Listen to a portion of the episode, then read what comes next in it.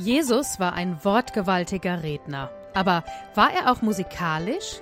Wer das Matthäusevangelium allegorisch liest, und dazu laden wir ein, wird feststellen, da ist jedenfalls eine ganze Menge Musik drin.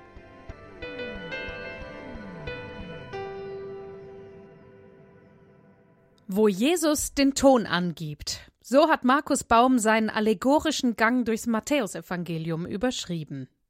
Zwar ist die allegorische Betrachtungsweise seit der Reformation etwas aus der Mode gekommen, in der Antike und im Mittelalter gehörte sie noch zu den vier grundlegenden Methoden, um sich einem biblischen Text und seinem Sinn zu nähern.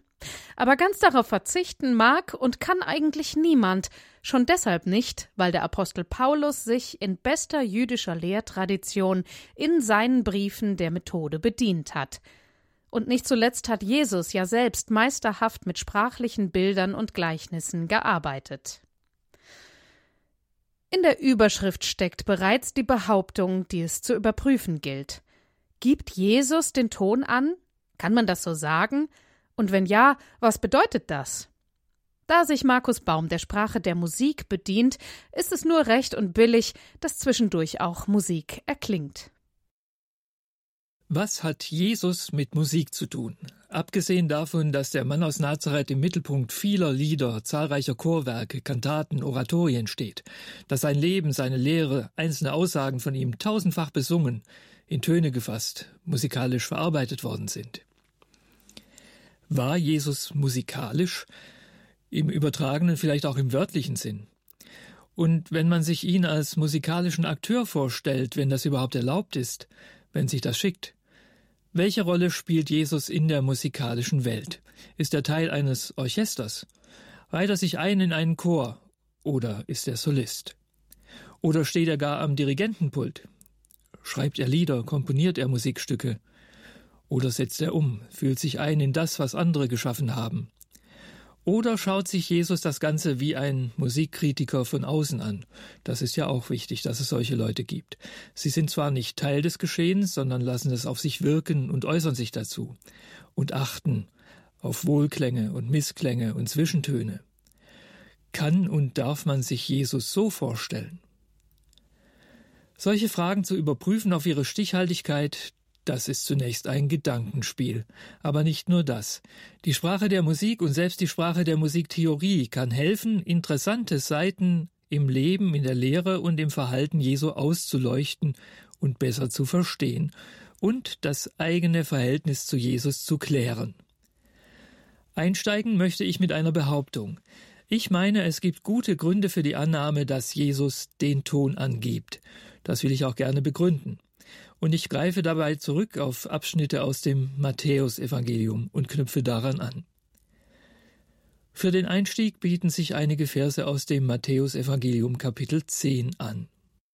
Jesus rief seine zwölf Jünger zu sich und gab ihnen Vollmacht, damit sie unsaubere Geister austreiben und alle Arten von Krankheit und Gebrechen heilen konnten. Diese zwölf sandte Jesus aus mit dem folgenden Auftrag Geht hin und predigt und spricht, bald wird Gott seine Herrschaft aufrichten. Im weiteren Verlauf geht es in die Einzelheiten, was die zwölf Jünger machen sollen und wie sie das anstellen sollen. Wenn ich jetzt in der Fachsprache der Musik ausdrücken sollte, was hier passiert, dann würde ich keine Sekunde zögern und sagen, ja, Jesus gibt tatsächlich den Ton an. Er dirigiert seine Jungs und übrigens auch seine Mädels. Er sagt ihnen, wo es lang geht. Er stimmt sie ein auf das, was auf sie zukommt. Mit dem englischen Begriff für den Vorgang des Stimmens würde ich sagen, er tunt sie. Wir können uns den Kreis der Jüngerinnen und Jünger als Orchester denken. Im Geist sollen sie schon mal die Instrumente stimmen. Jesus zählt übrigens auch an, so wie es ein Dirigent macht, bevor er das Zeichen gibt Instrumente ansetzen und der Chor bekommt natürlich seinen Ton. Und nun ist die Frage, woher hat Jesus diesen Ton? Woher gewinnt er seine Grundstimmung? Wo ist die Stimmgabel? Wo ist das elektronische Kästchen, das ihm den Kammerton A liefert? Da lohnt sich erneut ein Blick ins Matthäusevangelium Kapitel 10, etwas weiter im Text, ab Vers 19. Wenn man euch vor Gericht stellt, dann macht euch keine Sorgen, wie ihr reden und was ihr sagen sollt. Denn wenn es soweit ist, wird euch eingegeben, was ihr sagen müsst. Nicht ihr seid es, die dann reden, sondern der Geist eures Vaters wird durch euch reden. Wenn man das jetzt mal in den Musikerjargon übersetzt, dann wird daraus etwas in der folgenden Art. Auch wenn ihr vor prominentem, schwierigem oder feindseligem Publikum auftretet, macht euch keine Sorgen darüber, ob ihr auch den richtigen Ton trefft. Ihr werdet ihn im richtigen Moment hören. Ihr müsst ihn nicht krampfhaft in euch suchen. Der Geist eures himmlischen Vaters gibt euch Stimme und verleiht euch Töne. Er erzeugt den Klang. Gottes Geist erzeugt den Ton. Gott selbst macht die Musik. Nun könnten schlaue Leute auf den Gedanken kommen, Moment mal, wenn doch Gott den Ton erzeugt und die Partitur schreibt, wieso muss dann eigentlich Jesus den Ton angeben? Wieso gerade er? Warum nicht ein anderer? Was will er überhaupt? Mit welchem Recht maßt sich Jesus an, den Ton anzugeben? Warum soll gerade er dirigieren? Die Antwort findet sich zwar nicht im Matthäusevangelium Kapitel 10, aber eine Seite weiter in Kapitel 11, Vers 27. Alle Dinge sind mir übergeben worden von meinem Vater. Nur er versteht mich bis ins Letzte, und nur ich verstehe ihn bis ins Letzte, und niemand außer mir kann andere in diese Geheimnisse einweihen. Auf gut musikalisch ausgedrückt behauptet Jesus hier, ich bin vom Komponisten autorisiert, die Uraufführung dieses Stücks zu dirigieren. Er hat mich eingeweiht. Ich kenne seine Intention. Ich weiß, wie er sich das Ganze gedacht hat. Die Tempi, die Dynamik, das Feeling. Wenn ich dirigiere, wenn ich den Ton angebe, dann hört ihr das Original. So muss es klingen und nicht anders. So klingt eine werktreue Aufführung. Nun könnten die ewigen Zweifler kommen und sagen, Jesus, du trägst ja ganz schön dick auf. Dieser Anspruch ist unerhört. Das hat sich noch keiner getraut. Jetzt fehlen uns nur noch Beweise. Und es kommen auch tatsächlich solche Zweifler. Man kann sie in zwei Gruppen einteilen, in voreingenommene und in offene Skeptiker. Die Voreingenommenen, die haben innerlich schon entschieden. Betrug, Schwindel. Die warten das Konzert gar nicht erst ab. Die wollen es nicht als Ganzes hören. Die zerpflücken jeden einzelnen Ton. Sie finden schon genügend Gründe zum Rummäkeln. Und in ihren Kritiken wird am nächsten Tag stehen, er spielt zu laut, er spielt zu schnell, er dirigiert das Stück zu langsam, zu viel Gefühl, zu wenig Gefühl. Vernichtende Kritiken. Im Matthäusevangelium kann man das alles finden auf den nachfolgenden Seiten. In Kapitel 12 von Vers 1 bis 14, von Vers 22 bis 30 und dann wieder ab Vers 38. Und in Kapitel 13 ab Vers 53. Es gibt freilich auch Skeptiker, die würden sich wirklich gern überzeugen lassen. Und da möchte ich mit Ihnen zusammen ein Beispiel anhören, einige Verse, an denen wird nicht nur deutlich, wie Jesus mit solchen Zweiflern umgeht, sondern darin wird auch ein erstes bezeichnendes Merkmal erkennbar über die Art, wie Jesus den Ton angibt, was das für Töne sind, was ihm wichtig ist, woran ihm am meisten liegt. Dazu heißt es zurückblättern zu Matthäus 11 von Vers 1 bis 6. Nachdem Jesus diese Anweisungen an seine Jünger gegeben hatte, zog er weiter, lehrte und predigte in den Städten. Als nun Johannes im Gefängnis von den Taten des Messias hörte, schickte er ein paar von seinen Schülern zu Jesus und ließ durch sie fragen, Bist du es, der da kommen soll, oder sollen wir auf einen anderen warten? Jesus antwortete ihnen folgendermaßen Sagt Johannes, was ihr hört und seht, Blinde sehen und Lahme gehen, Aussätzige werden rein und Tote stehen auf, und den Armen wird das Evangelium gepredigt. Selig ist, wem das als Beweis ausreicht. Jesus lädt Kritiker und Skeptiker ein. Hört und seht. Setzt euch in die zwölfte Reihe, genau in die dritte Ecke des Stereodreiecks. Lasst euch vom Klang überzeugen. Und was ist das für ein Klang? Ist es ein hohler Zweiklang? Einfach nur eine Quint oder eine Sept? Und eine kleine Sekunde? Nein, so ist es nicht. Ist es ein Dreiklang? C-Dur, aalglatt und ohne Wirkung. Tonika, Subdominante, Dominante. Das wäre doch sehr enttäuschend. Es werden noch viele schlechte Stücke in C-Dur geschrieben werden, hat mal ein garstiger Kritiker gesagt. Jeder kann einen simplen Dreiklang erzeugen, das ist nichts Besonderes, da ist keine Spannung drin. Ist es ein Vierklang, ein gebrochener Akkord? Das wäre ja schon spannender. Das würde zeigen, dass Jesus was drauf hat. Der Spur nach musikalisch gebildeten Menschen würde nur der Dominant-Septakkord einfallen, dieser Rätselakkord, der immer nach Auflösung schreit. Nicht jede und nicht jeder kann wirklich wirkungsvolle, originelle Akkorde mit vier Tönen erzeugen. Aber auch das ist es noch nicht. Zählen wir einfach mal nach. Erstens, Blinde sehen. Zweitens, Lahme gehen. Drittens, Aussätzige werden rein. Viertens, Tote stehen auf. Fünftens, den Armen wird das Evangelium gepredigt. Es ist ein Fünfklang, da ist alles drin. Damit kann man unglaublich viel anfangen. Wissen Sie, wie viele verschiedene Fünfklänge innerhalb einer Oktave möglich sind? Eine Oktave umfasst 13 Halbtöne. 5 aus 13, das ergibt 154.440 verschiedene Möglichkeiten, fünf Töne zu kombinieren. Allein schon innerhalb einer Oktave. Wieder auf Jesus übertragen könnte man sagen, wo Jesus den Ton angibt, da ist die große Vielfalt der Klänge. Der wichtigste Ton in diesem Fünfklang ist der fünfte. Der schafft die unglaubliche Variationsbreite. Heiler gab es und gibt es zu allen Zeiten viele. Totenauferweckungen werden auch aus anderen Kulten und Religionen berichtet. Sogar der Teufel hat das ganze Repertoire mit den Vierklängen drauf. Das ist auch schon umfangreich, hat auch schon 17.160 verschiedene Varianten. Aber den fünften Ton ins Spiel bringen, das beherrscht er nicht. Einige Zeit später wenden sich viele Anhänger und Bewunderer wieder von Jesus ab, weil sie mit vier Klängen eigentlich schon zufrieden sind und weil ihnen das mit dem Fünfklang zu anspruchsvoll ist. In der Situation fragt Jesus seine Jünger, warum geht ihr eigentlich nicht?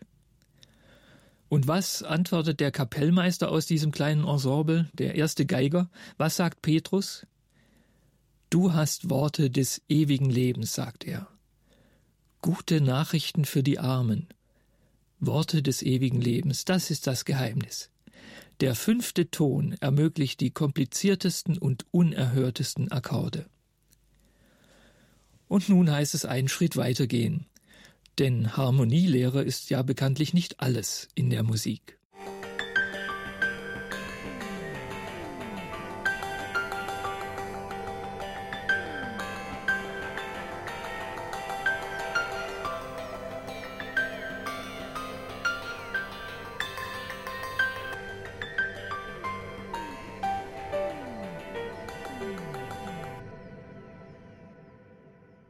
Wenn Jesus den Ton angibt, was ist daran noch so besonders? Dazu heißt es wieder etwas blättern im Matthäusevangelium. Aufschlussreich ist das Kapitel 20 und da die Verse 25 bis 28. Jesus sagte zu seinen Jüngern, Ihr wisst, dass die Fürsten ihre Völker niederhalten, und die Mächtigen tun ihnen Gewalt an. So soll es unter euch nicht zugehen, sondern wer groß sein will unter euch, der soll euch dienen, und wer der Erste sein will unter euch, der sei euer Knecht. Der Menschensohn ist ja auch nicht gekommen, um sich bedienen zu lassen, sondern um zu dienen und sein Leben als Lösegeld für viele einzusetzen. Das finde ich sehr merkwürdig. Wenn man es in die Musiksprache übersetzt, dann bieten sich dafür ein paar Begriffe aus der Kontrapunktik an. Ich versuche das mal. Jesus sagt, wer den Cantus firmus spielen will, die Leitstimme, der oder die muss bereit sein, in den Keller zu gehen. Cantus firmus im Bass. Nicht immer die strahlende Geige gibt den Ton an, nicht die Leadgitarre. Jesus wertet die Rhythmusgruppe auf. Ich will dienen, sagt er. Ich dirigiere aus der dritten Reihe des Orchesters heraus. Ich spiele Bass. Nun könnte es passieren, dass sich einige im Orchester ertappt fühlen, weil sie insgeheim alle gerne erste Geige spielen wollten. Und plötzlich bildet sich eine Schlange von Leuten, die in ihrer Demut gerne Bass spielen wollen. Das wäre natürlich auch fatal. Ich glaube, Jesus kommt es auf etwas ganz anderes an. Jesus macht klar, dass man sich in einem Orchester nicht auf Kosten der anderen profilieren kann. Wo Jesus den Ton angibt, da lädt er uns ein. Kommt, wir weben die Melodie gemeinsam. Wir schaffen die Bewertung ab. Normalerweise achten alle auf die erste Geige. Wir machen das anders. Jede und jeder spielt und arbeitet den anderen zu. Wir jammen und jede und jeder kommt mal dran. Niemand drängt sich vor, sondern gelegentlich treten wir freiwillig zurück und fordern eine oder einen auf, die Melodie zu übernehmen. Für eine Durchführung nur. Und dann wieder alle zusammen. Lasst es uns probieren. Und ihr werdet merken, das gibt ein einmaliges Klangbild. Das gibt das geschlossenste und harmonischste und überzeugendste Orchester, das die Welt je erlebt hat. Soweit der zweite Punkt. Im dritten Punkt geht's um Stilfragen. Gleich.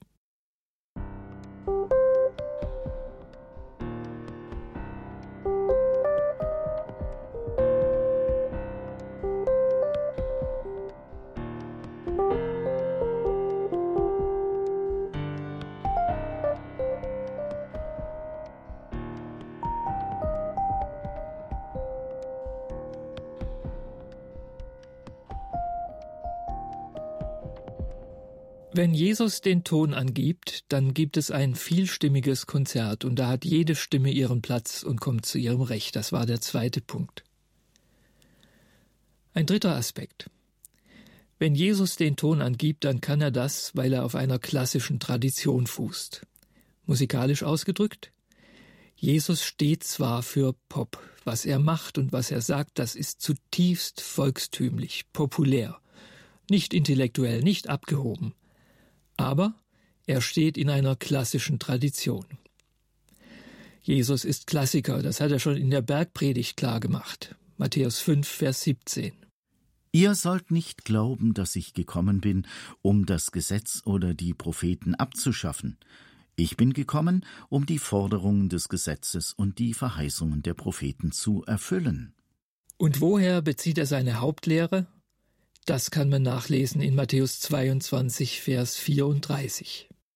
Du sollst Gott, deinen Herrn, lieben von ganzem Herzen, von ganzer Seele und mit all deinem Verstand, und du sollst deinen Nächsten lieben wie dich selbst. Das ist sein Lebensmotto. Das sogenannte Doppelgebot der Liebe ist die goldene Regel, die eine Weltformel, die eigentlich zum Leben reicht. Und woher hat er die? Diese Regel hat Jesus aus der hebräischen Bibel, aus dem Alten Testament. Fünftes Buch Mose Kapitel 6, Vers 5 und drittes Buch Mose Kapitel 19, Vers 18. Da steht das. Jesus ist von Haus aus Klassiker. Dem kann keiner was vormachen. Das ist gut zu wissen. Jesus hat sich das nicht alles aus dem Ärmel geschüttelt. Er steht auf einer soliden Grundlage mit dem, was er da sagt und was er tut. Nun hören in diesem Moment vielleicht auch einige Leute zu, die haben eine klassische Musikerziehung genossen oder auch durchlitten. Ich weiß, wovon ich spreche. Wir, die wir das erlebt haben, wir können bestätigen, eine klassische Musikausbildung führt nicht unbedingt dazu, dass man hinterher frei Musik machen kann. Improvisieren, frei begleiten, selber Stücke schreiben. Wer immer nur Etüden von Czerny und Sonatinen von Scarlatti und Fingerübungen von Hanon gespielt hat und Beethoven vom Blatt spielen kann, der oder die kann deswegen noch lange nicht aus dem Kopf ein Gemeindechoral intonieren oder eine Jugendgruppe spontan begleiten. Wenn Klassiker umsteigen wollen auf populäre Musik, auf Volksmusik, dann müssen sie sich selbst verleugnen dann müssen sie sich dazu zwingen, einfach mal zweckfrei, ohne Notenständer, ohne Partitur, ohne Nachdenken drauf loszuklimpern oder zu fiedeln oder zu flöten. Das geht den Nachbarn und der eigenen Familie furchtbar auf die Nerven. Manche Klavierlehrer würden Krämpfe bekommen, wenn sie dabei zuhören müssten. Genauso ist es Jesus ergangen.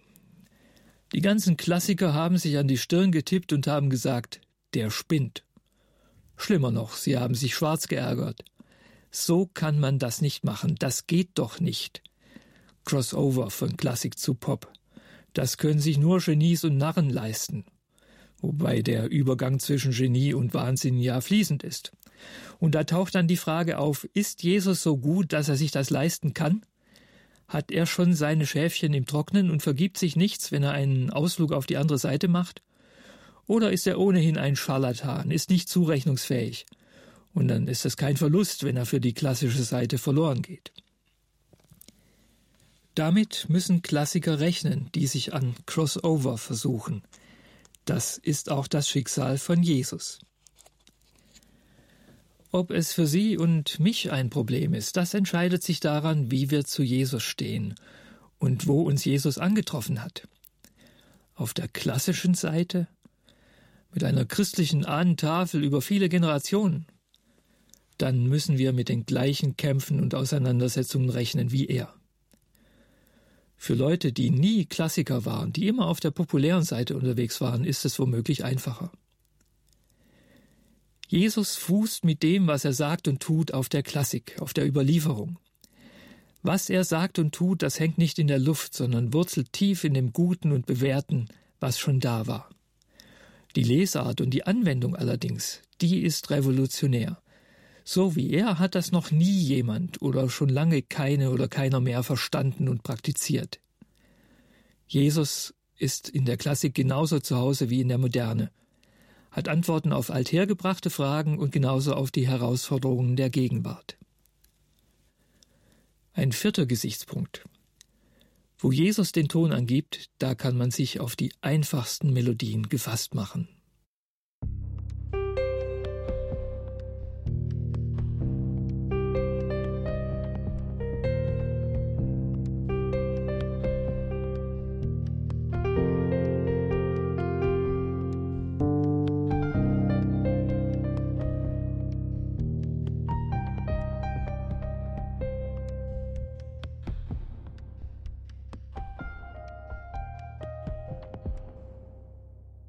Wo Jesus den Ton angibt, da erklingen einfache Melodien.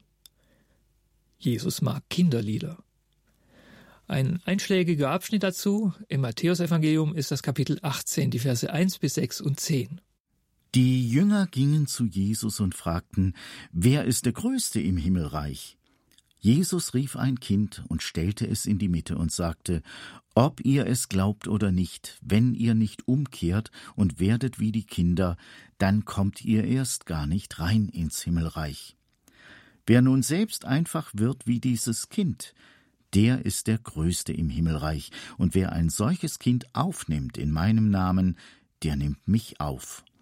Wer aber eines dieser Kleinen verführt, die mir vertrauen, dem geschehe es besser, dass er mit einem Mühlstein um den Hals ins tiefste Meer geworfen würde.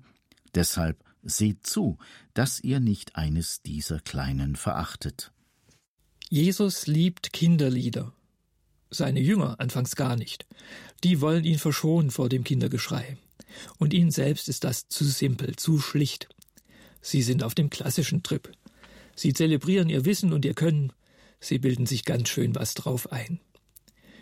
Jesus dagegen holt die Kinder und setzt sie sich aufs Knie.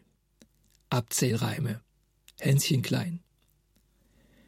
Jesus schätzt und respektiert die einfache Art, den direkten Weg, ohne Schnörkel, ohne Umweg direkt zum Ziel. Jesus liebt die einfache Melodie, übrigens nicht nur bei Kindern auch bei einfältigen Menschen, bei verwirrten Kreisen, bei den Armen, die sich nicht mehr leisten können, als etwas ganz, ganz Einfaches, bei den Minderbemittelten. Jesus liebt ihre einfachen Melodien und er sagt sinngemäß, eine größere Dummheit und etwas Verwerflicheres gibt es nicht, als wenn man die einfachen Melodien, die ungeschliffenen Töne, die aus tiefstem Herzen aufsteigen, geringschätzt und verachtet. Kommt uns das nicht aus der Musikwelt bekannt vor? Was bleibt, sind die einfachen Motive, die eingängigen, kurzen Melodien.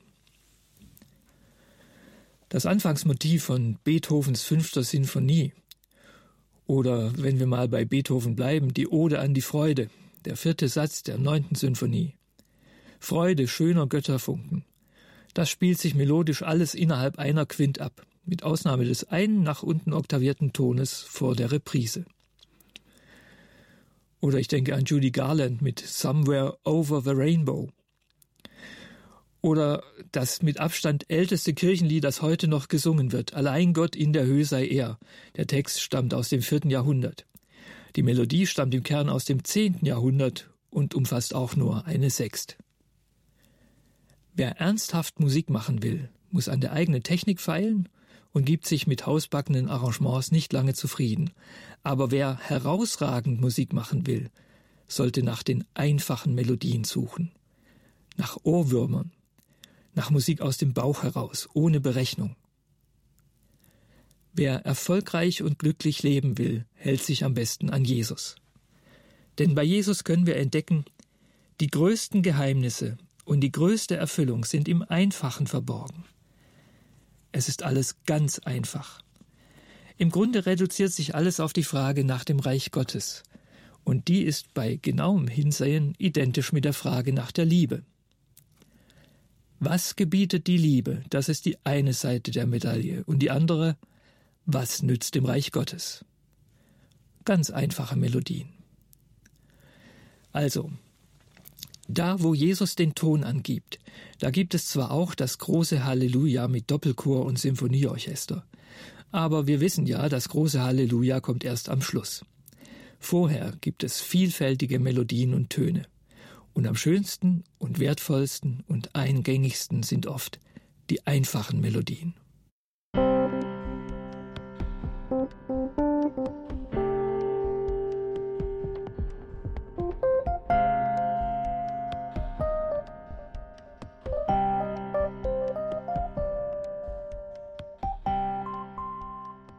Ein fünfter und letzter Punkt, ganz kurz.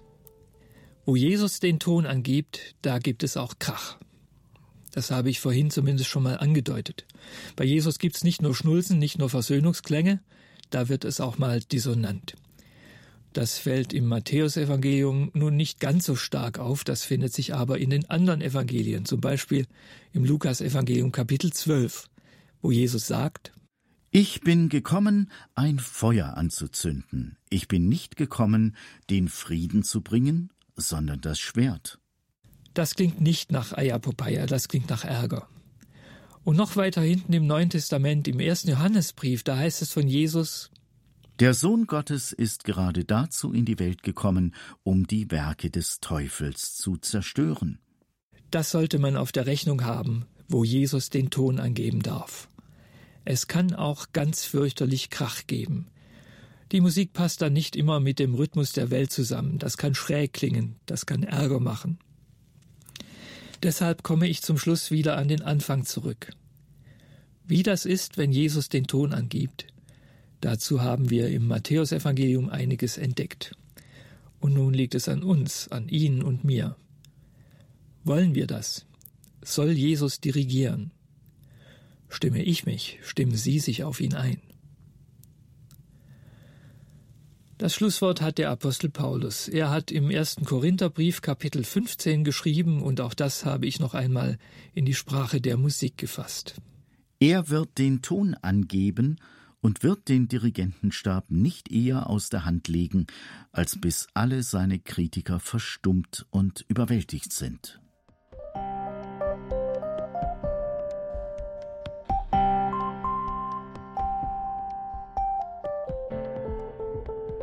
Wo Jesus den Ton angibt. Markus Baum hat eine allegorische Wanderung durchs Matthäusevangelium unternommen, immer der Frage auf der Spur, wenn Jesus den Ton angibt und wo er das tut, was bedeutet das? Diese Sendung können Sie ab sofort auch in der Mediathek von ERF Plus abrufen.